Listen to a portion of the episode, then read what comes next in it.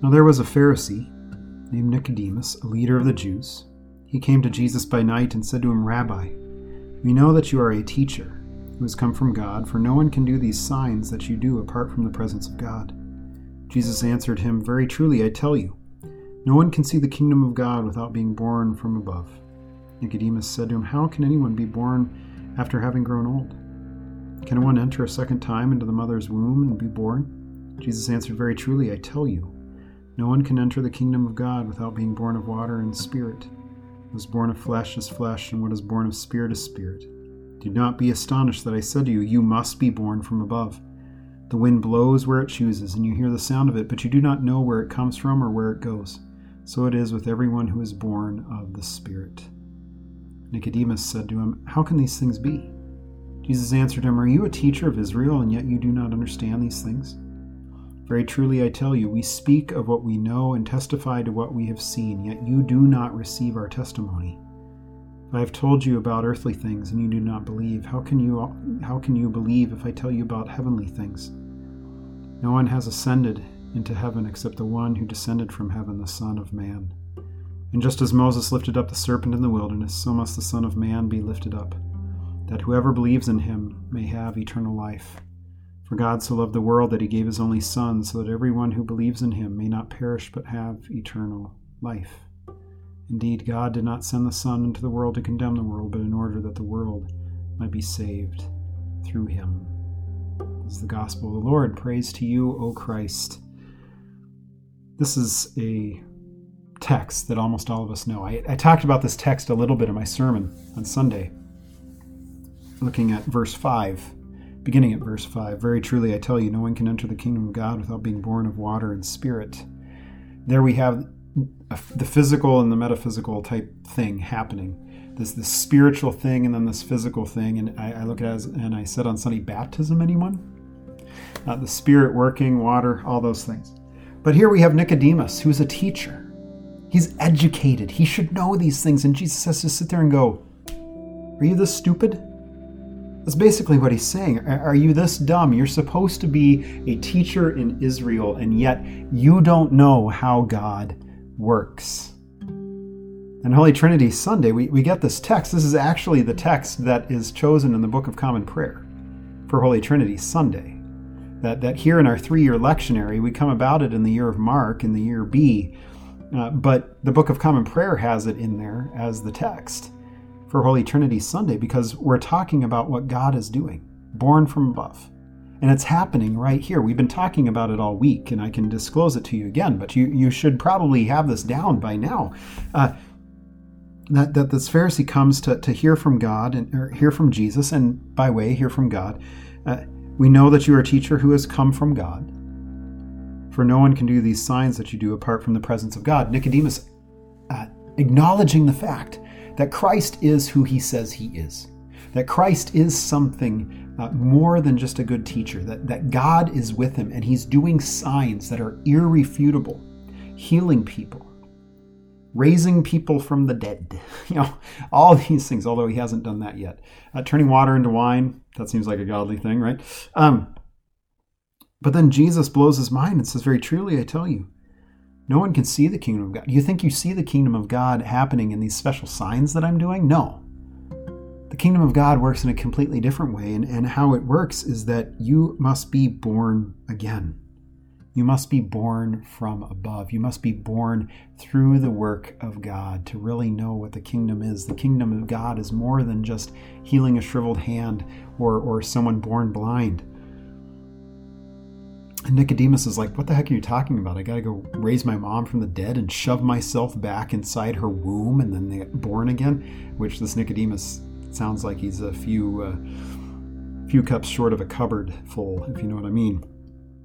And then Jesus has to open it up for him. The things that try to be born of the flesh are nothing, they're just flesh. They're going to die, they're going to decay. But the things born from above, the things born of the Spirit, the things born by God, are going to be eternal things. That you must be born from above. And this being born from above comes through the power of God. And then he goes on to, to explain how it's connected with the snake in the desert and all these things. and, and we get John 3:16 and all that stuff. But right here we have the work of the Trinity taking place. We have the Word of God, the spoken Word, the Son, doing his thing. He's speaking, he's teaching, he's preaching. And what he's preaching is the work of God being done through him. God is speaking now and the Spirit has come to open his open Nicodemus's ears, just as it's opening ours, and Nicodemus can't understand it. And yet, Jesus is saying, "No, you have to be born by the Spirit. The Spirit has to come upon you to open up your heart and your mind to understand what in the world I'm talking about here. This work that is being done." And so the Father is working, and the and the the Son is doing his work of speaking what the Father has told him to speak, and then we have the Spirit the Spirit being called on to do what the Spirit does, which is bringing the dead to life, opening up ears to hear, and, and helping us to be birthed from above because we can't do it ourselves. God's the one who's enthroned in heaven, and it is His work to, to give us birth.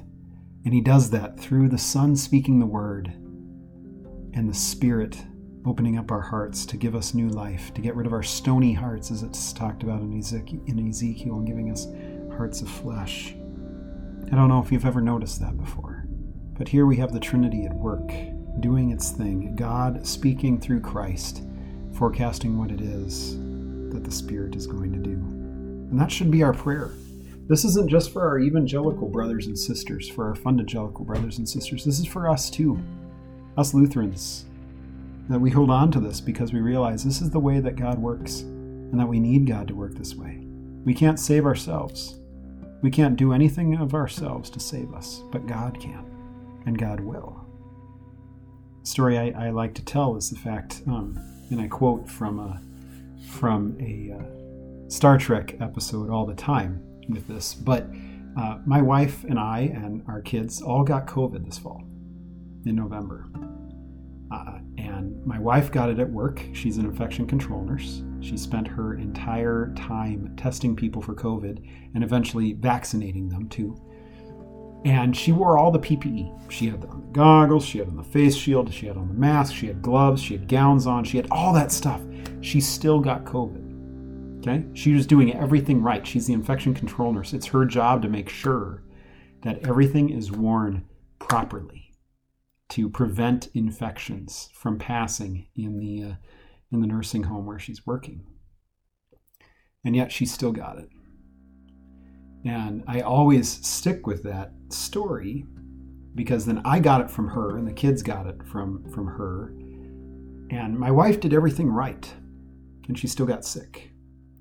And I use that always and I'm always going to use that till the day I die as a picture for us because that that comes from a, a, a scene in a Star Trek The Next Generation episode in which Data, the android, has lost at a, at a game to an alien who is the alien's pastime, and, and Data lost. And he's a computer. So he thinks something is wrong with him, and so he's running all these diagnostics on himself. He's refusing to help out the captain, Captain Picard, with a mission that, that's very dangerous that they're trying to. Uh, to, to complete. And finally, Captain Picard shows up at David's at Data's quarters uh, to try and snap him out of it. And he looks at Data and says, "You know what, Data? It is possible to do everything right and still lose." Here we have Christ speaking to us, telling us you have to be born from above, because you can do everything right in this life you can obey the law, you can pray, you can go to church, you can read the Bible, you can do all these things. And yet you're still going to die. And here we have Christ saying, But if you're born from above, if you're born anew in the Spirit, oh, the works of God being done upon you. In church, we pray that that is the case for us. May God do that work in us to ignite in us the, the fire of His love that we might cling to Him in all things and know that being born from above is not just for our fundangelical brothers and sisters, it's for us too. Let us pray. Almighty and everlasting God, who has given us given unto us thy servant's grace, by the confession of a true faith, to acknowledge the glory of the eternal Trinity and the power of the divine majesty, to worship the unity. We beseech thee that thou wouldest keep us steadfast in this faith, and evermore defend us from all adversities, livest and reignest, one God, world without end. Amen. Well, church, go in peace. Serve the Lord. Have a wonderful Holy Trinity Sunday and a wonderful Memorial Day, and we will see you again soon.